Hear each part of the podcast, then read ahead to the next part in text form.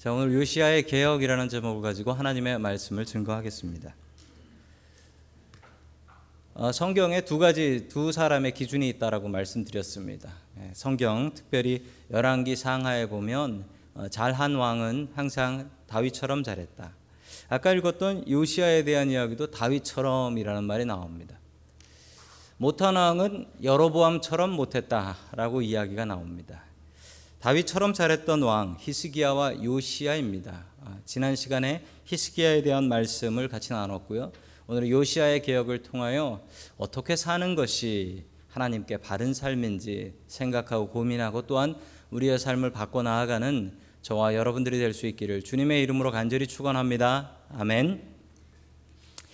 첫 번째 하나님께서 우리에게 주시는 말씀은 나부터 개혁하라, 나부터 바꿔야 한다라는 말씀입니다.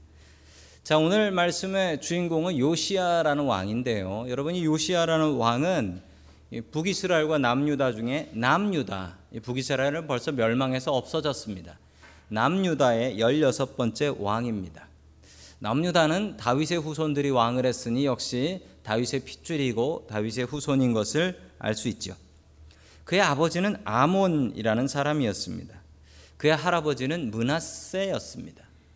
여러분이 아몬과 아, 문하세는 성경의 대표적인 남유다의 못된 하나님을 믿지 않고 자기 마음대로 살았던 그런 왕으로 유명하지요. 물론 증조 할아버지가 히스기야이긴 합니다만 살아생전에 증조 할아버지는 만나 보지도 못했습니다.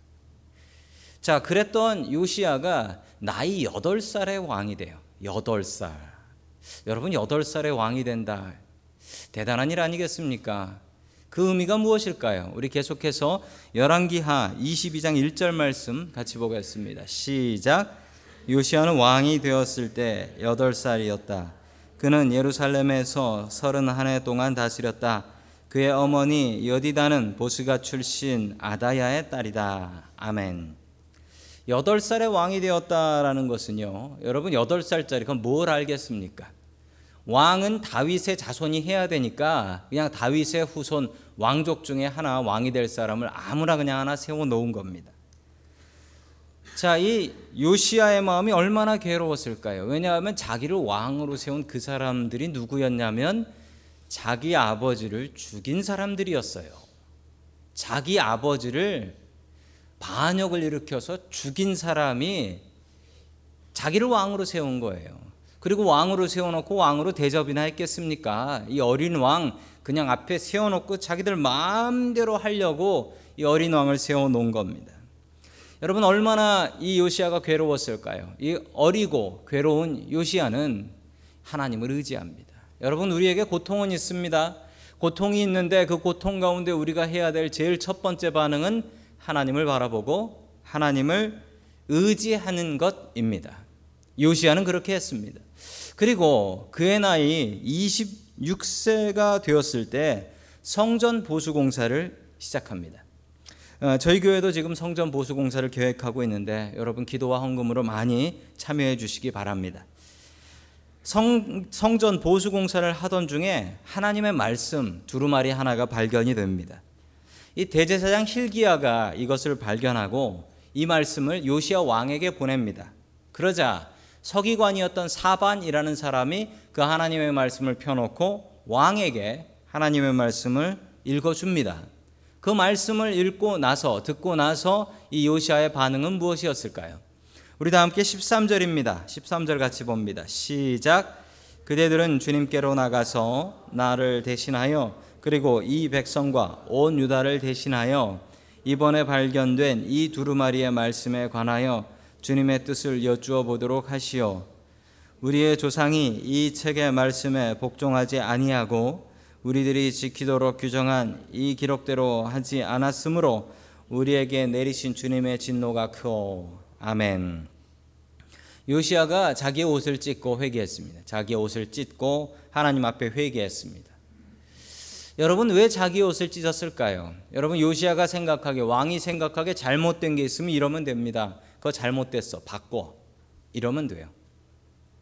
여러분 그런데 그렇게 하면 왕의 말을 듣겠지요. 어쩔 수 없이 왕의 어명이니까.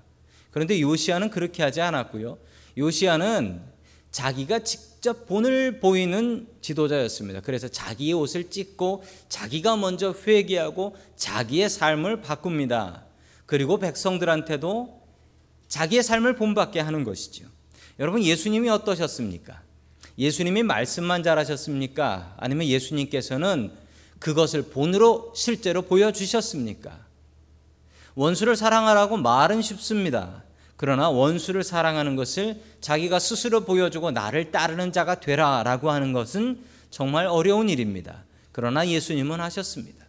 사도 바울은 나를 본받는 자 되라, 나를 따르라 라고 이야기하며 자기도 그런 삶을 살았습니다. 여러분, 그런 지도자가 존경받는 지도자입니다. 요시아는 존경받을 지도자였습니다. 먼저 자기가 믿음의 본을 보여주고 그 믿음대로 살았고 그리고 백성들에게도 그렇게 살라고 이야기했기 때문입니다. 어, 저희 동네에 한국 사람들이 참 많이 있습니다. 한국 사람들이 많이 있는데 어, 공부를 참 잘하는 학생 하나가 있어요. 공부만 잘하는 게 아니라 음악도 바이올린도 아주 수준급으로 잘해요. 근데 인사성이 얼마나 바른지 보통 그 여기서 자란 친구들이 인사 잘 안 하는 경우가 많은데 그 친구는 멀리서 보면 쫓아와 가지고 달려와서 인사를 해요. 한 번은 이런 적이 있었어요. 예, 제가 제 아들놈하고 길을 걸어가고 있는데 저를 보더니 먼저 인사를 하고 길을 다시 돌아와서 쫓아와 가지고 다시 인사를 하더라고요. 아유 어제 그런 친구가 있나 모르겠어요. 그렇게 예의 바르고 공부도 잘하고 그런 친구가 있습니다. 어, 제가 어쩌면 아이가 저렇게 잘 자랐을까 어, 의문을 가졌는데 어, 이유를 알았습니다. 그 비결을 알았어요. 지난주에 도서관에서 만났는데 그, 그 아이를 만난 건 아니고 그 집 딸을 만났습니다. 딸하고 엄마가 그 도서관에 와 있더라고요. 그런데 그 중학생 딸인데 중학생 딸이 그 책을 쌓아놓고 보고 있었습니다. 깜짝 놀랐습니다. 중학생 딸이 보고 있었던 책이 Time Magazine을 보고 있었어요. 그 어려운 Time Magazine을 보고 있더라고요. 열심히 열심히 보고 있더라고요. 야, 저 집은 저 둘째도 저렇게 열심히구나. 근데 왜 그런가 비결을 알았는데 보니까 그 엄마가 엄마가 그 아이 딸 아이 앞에 앉아 있더라고요. 앉아 있는데 뭘 하나 보니까 낡은 성경책 하나를 갖고 와서 성경책만 갖고 왔어요. 성경책만 갖고 와서 그 성경책에 밑줄을 치면서 엄마는 아이가 공부하는 동안 끝까지 성경책만 읽고 있더라고요. 아, 저거구나. 저거구나. 아이들한테 공부하라고 소리 지르긴 쉽습니다. 그러나 그래서는 아이들이 공부하지 않죠. 아이들한테 말씀 보라고 소리치긴 쉽습니다. 그러나 아이들이 말씀을 볼까요? 아이들한테 기도하라고 이야기하긴 쉽습니다. 그러나 아이들 잘 기도하지 않습니다.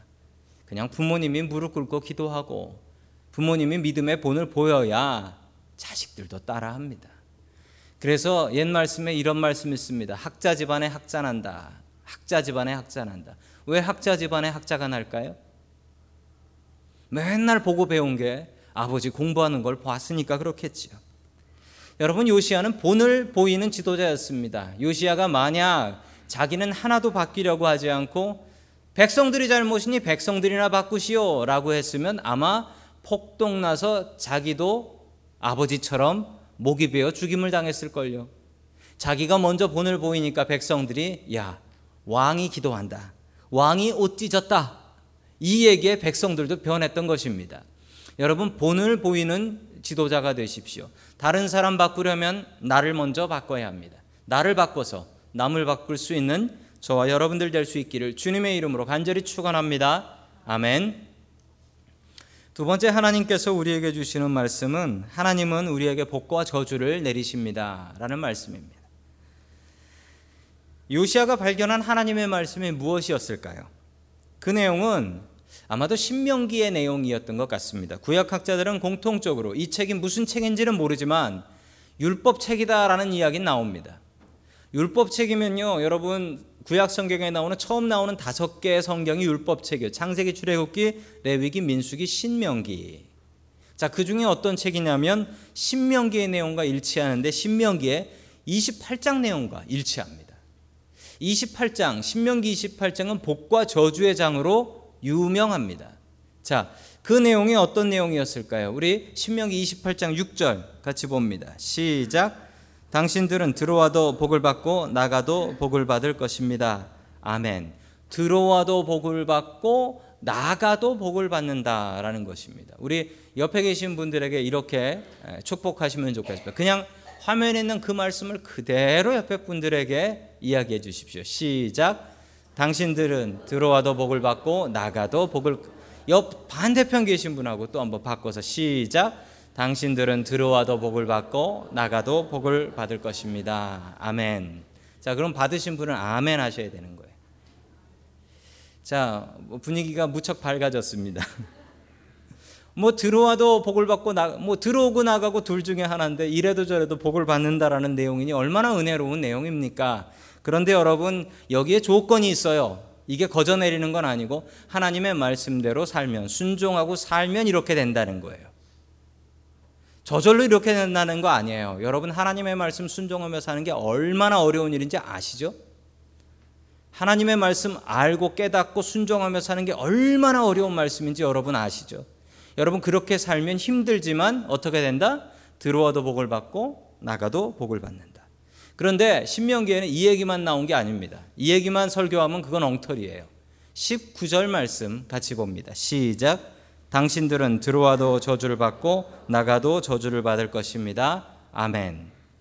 아, 이건 감히 제가 여러분들 옆에 계신 분들에게 하라고는 못하겠습니다. 어쩌면 이렇게 될까요? 하나님의 말씀대로 살지 않으면 어려운데 그렇게 살기 어려운데 그런데 그렇게 살지 않으면 어떻게 된다고요? 저주를 피할 방법이 없다는 겁니다. 저주를 피할 방법이 없대. 요시아가 이 말씀을 듣고 깨달았습니다. 내가 여덟 살의 왕이 돼서 남의 눈치 보면서 이 나라의 좋은 왕, 이 나라, 이 작은 나라 바르게 좀 이끌어 보려고 애썼는데 그 안 된 게 내가 못나서 그런 게 아니라 무엇이다?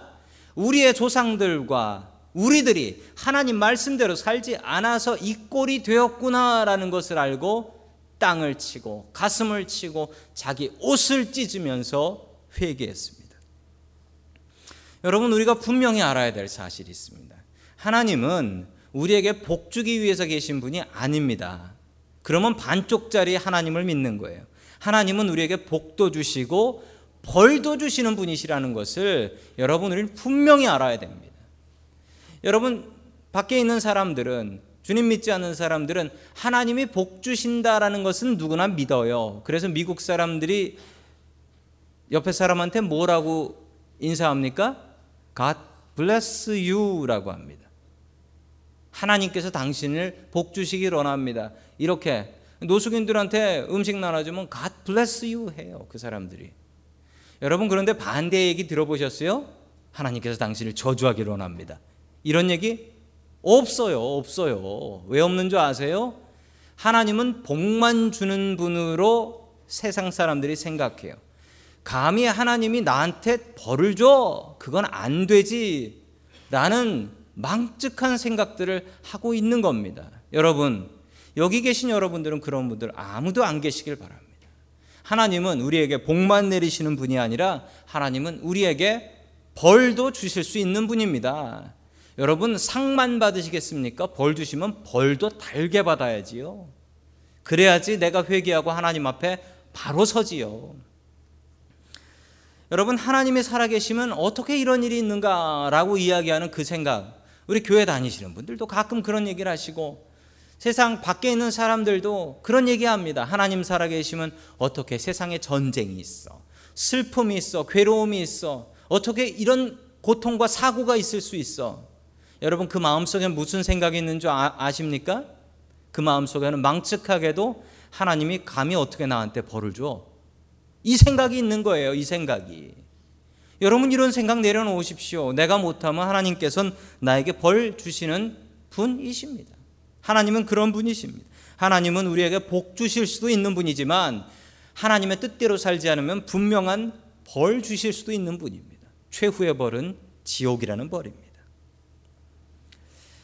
하나님의 복과 벌은 그러나 하나님 마음대로 내리는 것이 아닙니다. 여러분 하나님이 마음대로 복 주시고 벌 주시는 것 같지요? 절대 그렇지 않습니다. 여러분 왕이 못 되면요 제 마음대로 합니다. 제 마음대로 해요. 여러분 히틀러는 못된 왕이어서 제 마음대로 했습니다. 유대인들 다 잡아 죽여. 제 마음대로 했습니다. 못된 왕은 제 마음대로 하고요. 제대로 된 좋은 왕은 무엇대로 합니까? 원칙과 법대로 합니다. 좋은 왕은 원칙과 법대로 해요. 여러분, 하나님이 얼마나 좋은 왕이실까요? 하나님은 비교가 안 되게 좋은 우리의 왕이십니다. 그분은 자기의 마음대로, 어이구, 이쁘네. 복 주자. 아이고, 밉네. 벌 주자. 이러지 않으십니다. 하나님은 너무 공평하셔서 하나님 마음대로 복과 벌을 내리시는 것이 아니라 원칙대로 하나님 말씀대로 합니다. 즉, 우리가 복 받고 벌 받는 건 하나님께 달린 게 아니라 우리한테 달렸습니다. 하나님의 변덕이 있으시고 변하는 분이면 하나님 마음이죠. 그러나 하나님이 원칙 딱 정하고 그대로 살면 복 주시고 벌 주시면 그건 하나님 마음이 아니라 누구 마음입니까? 여러분, 우리가 하나님 기준대로 살면 되는 거예요. 우리가 하나님 기준대로 살면 말씀대로 살면 복 내립니다. 반대로 그렇게 살지 않으면 피할 수 없는 벌이 내린다라는 사실입니다. 여러분 그 하나님 믿고 살아갈 수 있기를 주님의 이름으로 간절히 축원합니다. 아멘. 자, 이 인앤아웃이라는 햄버거 가게가 있습니다. 이 서부에서 유명한 햄버거 가게죠. 어, 유명한 이유가 뭐 손님도 많고 손님도 많고 그 음식을 신선하게 하는 것 같습니다. 그 가보면은 제일 처음 가서 놀랐는데 감자를 그 큰 감자를 그 찍는 프레스에 콱 넣고 찍더라고요. 그럼 쭉 나와요. 그러면 그대로 튀김통에 빠져가지고 튀겨가지고 이제 음식을 대접을 합니다. 근데 이 주인이 돈 벌 생각이 별로 없는 것 같아요. 왜냐하면 이렇게 잘 되는 가게는 자꾸 자꾸 프랜차이즈를 store를 더 많이 오픈해야 되잖아요. 그런데 이 주인은 이 서부에 있는 신선한 재료를 배달할 수 있는 곳만 한다라고 해서 미국 서부 예전에 캘리포니아만 했는데 아, 요즘은 네바다, 아리조나 그쪽에만 몇 개가 있고 예, 장사를 그렇게 합니다. 자, 그런데 이분들이 이 사장님이 독실한 크리스찬으로 유명합니다. 그래서 이 가게에 가면 그 컵에도 밑에 보면 하나님의 말씀이 있고 냅킨에도 하나님 말씀. 거기서 쓰는 모든 재료에는 먹는 감자에만 빼고 모두 하나님의 말씀이 적혀 있습니다. 한번 가셔서 하나님의 말씀 한번 찾아보십시오. 하나님의 말씀이 온갖 거에 밑에 보면 다 있어요. 그런데 이 가게 이름이 왜 인앤아웃인가 궁금했는데 그 이유를 알았습니다. 아까 읽었던 그 하나님의 말씀 들어오나 나가나 복을 받는다. 주인이 그 말씀에 은혜 받고 아 가게 이름도 여기에 들어오는 사람 나가는 사람들이 모두 복 받게 해 주십시오. 그 마음으로 그 가게 이름을 지었다라고 합니다. 그랬더니만 아, 손님이 끊임없이 들랑날랑 하는 복을 받은 것 같습니다. 요즘 크리스찬 기업이라고 하면은 세상에 공격받습니다. 크리스찬이라고 하면 특히 동성애자들한테 공격받는데 그럼에도 불구하고 너무 잘 되는 것을 보면 아마 하나님께서 이 사업장을 기쁘게 보시고 복 내려 주시는 것 같습니다. 저는 밀브레라는 동네, 예, 샌프란시스코 공항에 있는 밀브레라는 동네에 삽니다. 중국 사람들이 참 많습니다. 심지어 그 고등학교에는 중국 학생들이 한 50%가 돼요. 그러니까 아마 저희 동네 50% 정도는 중국 사람인가 봅니다. 중국 사람들이 집이 낮다라고 하면은 그냥 현찰을 들고 와서 그냥 올 캐시로 산다고 해요. 그 이유가 명당이래요. 왜 명당인가 살펴봤더니 명당이더라고요. 뒤에 산이 있고 앞에 물이 있어요. 그걸 뭐라 그러죠? 배산 임수의 지형이다라고 해요. 이 명당이거든요. 복 받는 자리거든요. 중국 사람들이 그래서 이 저희 동네를 좋아서 집값을 많이 올려놨다고 합니다. 복 받는 땅.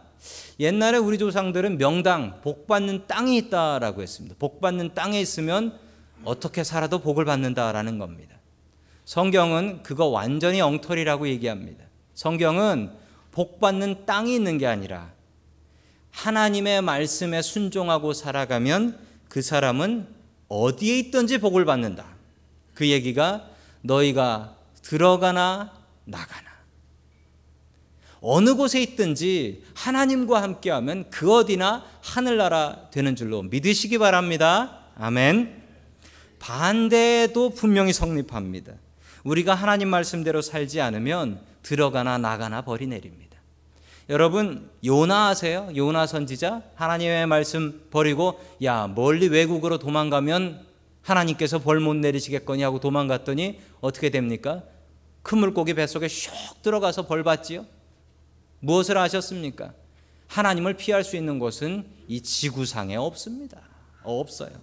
들어가나 나가나 하나님께서 복을 주실 수도 있고 들어가나 나가나 하나님께서 벌을 주실 수도 있습니다. 하나님은 우리에게 복과 벌을 모두 내리실 수 있는 분이십니다. 그 복과 벌은 하나님 마음대로가 아니라 하나님께서 세우신 원칙, 말씀대로 사는 것, 그것이 가장 중요한 원칙입니다. 여러분, 하나님 말씀대로 살아서 주님 주시는 복을 받는 저와 여러분들 될 수 있기를 주님의 이름으로 간절히 축원합니다. 아멘. 마지막 세 번째 하나님께서 우리에게 주시는 말씀은 말씀대로 살라라는 말씀입니다. 저희 집은 목사 집이라서 그런지 책이 많습니다. 책이 많으니 당연히 책꽂이가 많습니다. 책꽂이는 대부분 그 아이키아라는 가게의 제품을 사다가 직접 조립하는 거죠. 조립해서 만들어야 되는데 어 제가 그 책꽂이를 조립하면서 제가 조금 교만했나 봅니다. 어, 설명서를 보지 않고 제 마음대로 한번 조립해 봤습니다. 뭐 이까지 거. 그러고서 조립을 했는데 다 조립해서 세워 보니까 맨 위에 있는 그 맨 위에 있는 칸이 위아래가 바뀌었어요. 위아래가 바뀌면 무슨 일이 생기냐면 그 못이 보여요. 원래 못이 위로 가야 되는데 못이 밑에서 보이는 거예요. 책꽂이 밑에서 이렇게 보면은 못구멍이 보이는 거예요. 설명서를 보니까 반대로 박으라고 돼 있어요. 근데 제가 잘난 척하다 거꾸로 박은 거예요. 그 책꽂이를 볼 때마다 아이고 설명서를 읽어봤으면 저걸 제대로 했을 텐데 뒤에 못까지 다 박아놔 가지고 빼기도 힘들어요. 그냥 쓰고 있습니다. 여러분 그런데 그 설명서가 뭐냐면 여러분 이 하나님의 말씀입니다. 우리 인생의 설명서가 이 하나님의 말씀이에요. 이 하나님의 말씀을 읽으면 우리의 인생이 그렇게 못 거꾸로 박힌 것 같이 보기 흉한 사고가 일어나지 않게 막을 수가 있다는 겁니다. 여러분 이걸 늦게 읽으면 내 인생 망가지고 상처나고 복구할 수 없을 그때 이걸 보면 얼마나 마음이 아프겠습니까? 여러분 하나님의 말씀은 미리 미리 읽으면 우리의 삶의 힘과 능력이 되는 줄로 믿으시기 바랍니다. 아멘. 여러분 저는 교회 나오는 가장 큰 기쁨이 하나님의 말씀을 듣고 읽고 깨닫고 그래 나 저 말씀대로 살아서 한 주간 동안 살아서 하나님께 칭찬받을 거야 복 받을 거야 이 기쁨이라고 저는 분명히 믿습니다. 이 기쁨에 다른 기쁨은 있어서는 안 됩니다. 여러분, 이 기쁨보다 더 큰 기쁨이 있어서는 안 된다라는 말입니다. 교회 나오면 밥 먹는 기쁨도 있고 사람 만나는 기쁨도 있습니다. 여러분, 그러나 그게 하나님 말씀 듣고 깨닫고 이 말씀으로 복 받는 것보다 기쁨은 여러분들은 우상 숭배하시는 겁니다. 하나님의 말씀보다 더 기쁜 것은 없어야 해요. 자, 역대하 34장 14절에 이 요시아가 하나님의 말씀 찾은 일이 잘 설명되어 있습니다. 같이 봅니다. 시작. 힐기야 제사장은 주님의 성전에서 교회에 보관된 돈을 꺼내다가 모세가 전한 주님의 율법책을 발견하고 아멘. 대제사장 힐기야가 하나님의 말씀을 발견한 곳이 어디인 줄 아십니까? 역대하에 잘 설명되어 있는데 주님의 성전에 박스 안에 보관된 돈을 꺼내다가 즉 이 박스는 어떤 박스였을까요? 헌금함입니다. 오퍼링 박스예요. 헌금 박스. 헌금함을 돈을 꺼내다가 그 안에서 하나님의 말씀을 발견했다라는 겁니다. 여러분, 왜 헌금함에 하나님의 말씀이 들어 있지요? 이 말씀은 분명히 그 당시에는 양 껍데기를 말려서 거기다 쓴 두루마리입니다. 스크롤이에요. 꽤 무겁습니다. 그 말씀이 왜 거기에 들어 있을까요? 여러분 오늘 노숙인 봉사 나가는 날입니다. 예, 저는 노숙인 봉사 요즘은 나가서 그 donation 박스를 들고 갑니다. donation 박스를 들고 가서 놔두면 그 미국 사람들이 지나가다가 거기다가 donation을 해요. 헌금을 하는 거지요. 첫 주에 나갔다가 낭패를 당했습니다. 왜 낭패를 당했냐면 donation 박스가 바람에 흔들흔들 넘어지더라고요. 그래서 그 donation 박스에다가 돌 하나 큰 걸 넣어놨습니다. 그랬더니 안 흔들거리더라고요. 여러분 왜 헌금통에 저 무거운 율법책이 들어 있었을까요? 헌금통이 흔들거리니까요. 그걸 고정하려고. 여러분 무거운 책 놔서 뭐 고정해 보신 적 있으세요? 전화번호부 놓고 뭐 고정해 보신 적 있으세요? 여러분 하나님의 말씀이 이런 대접을 받고 있습니다. 하나님의 말씀이 이런 대접을 받고 있어요. 당시에 그 누구도 하나님의 말씀에 관심이 없었습니다. 누군가가 야 헌금통 흔들리니까 그래 무거운 거 어딨냐 읽지도 않는 말씀이나 넣어놓자 그러고 넣어놓은 거예요. 근데 그 다음부터는 제사장들이 거기에 있는 헌금을 꺼냈지요. 그 돈에는 관심이 있었는데 그 밑에 있는 그 말씀에는 아무도 관심을 갖지 않아서 그게 뭔질도 제사장들이 몰랐다라는 거예요. 여러분 제사장이 돈에만 관심 있고 말씀에 관심 없는데 그 당시 사회가 어떻게 되었겠습니까? 도무지 왕이 하나님의 말씀을 알았겠습니까? 백성들이 하나님의 말씀을 알았겠습니까? 오직 드리는 헌금 돈에만 관심이 있는데 여러분 그러니 나라가 이 모양이 되지요. 교회가 이 모양이 되지요. 여러분 그러면 망합니다. 교회가 하나님의 말씀에 관심을 갖고 살아야지 돈에만 관심 갖고 살면 그 교회 망합니다. 아니 그 교회 망해야지요. 여러분 우리의 가정이 돈에만 관심 있고 하나님의 말씀에 관심이 없으면 여러분 그 가정도 망합니다. 당장은 잘 먹고 돈으로 잘 사는 것 같지만 여러분 그 가정이 영원히 잘 살 건지 천국까지 가서 잘 살 건지는 여러분들이 한번 판단해 보십시오. 요번에 휴가 때 여행을 가면서 동부 가면서 꼭 들리고 싶었던 데가 있었습니다. 전에 설교 때도 한번 말씀을 드렸는데 이 치크필라 치크필레라는 그 닭집입니다. 예, 닭으로 샌드위치 같은 거 파는 집인데 이번 여행하면서 꼭 방문하고 싶었던 음식점이었습니다. 왜냐하면 이 사장님이 아주 독실한 크리스찬이세요. 그래서 저 간판 보십시오. 뭐라고 써져 있습니까? 예, 아침은 주지만 주일은 문을 닫습니다. 우리 직원들도 교회 가야 됩니다. 그러니까 주일은 문 못 엽니다.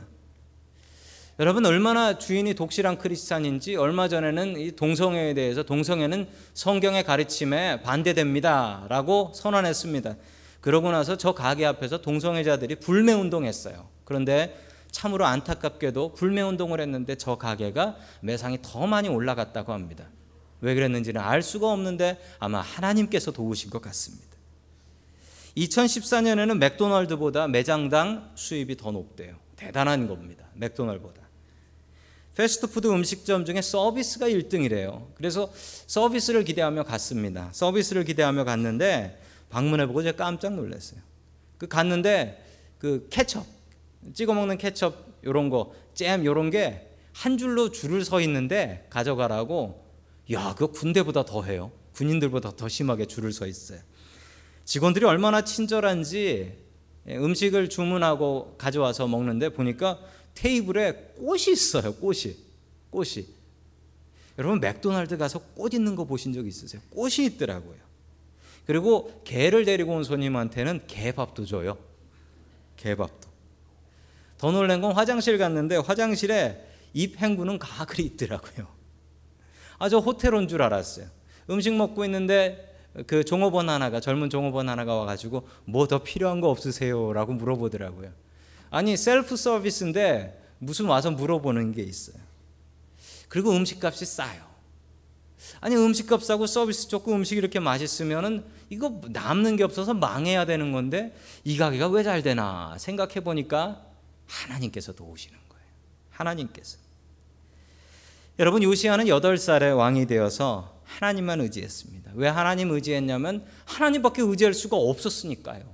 자기 아버지는 반란 일어나 가지고 죽임을 당했고 자기도 뭐 하나 잘못하면 반란군한테 죽임을 당할지도 모르는 그 상황에 누구를 믿고 누구를 의지하겠습니까? 그래서 요시아는 하나님을 의지하고 그 말씀에 의지해서 나라를 바꿨습니다. 여러분 크리스찬의 재미는 말씀 보고 듣는 재미라고 저는 믿습니다. 여러분 다른 재미 버리십시오. 하나님의 말씀 그 말씀 따라서 요시아가 자기의 삶을 바꿨던 것처럼 여러분들도 하나님의 말씀 따라 살아갈 수 있는 저와 여러분들 될 수 있기를 주님의 이름으로 간절히 축원합니다.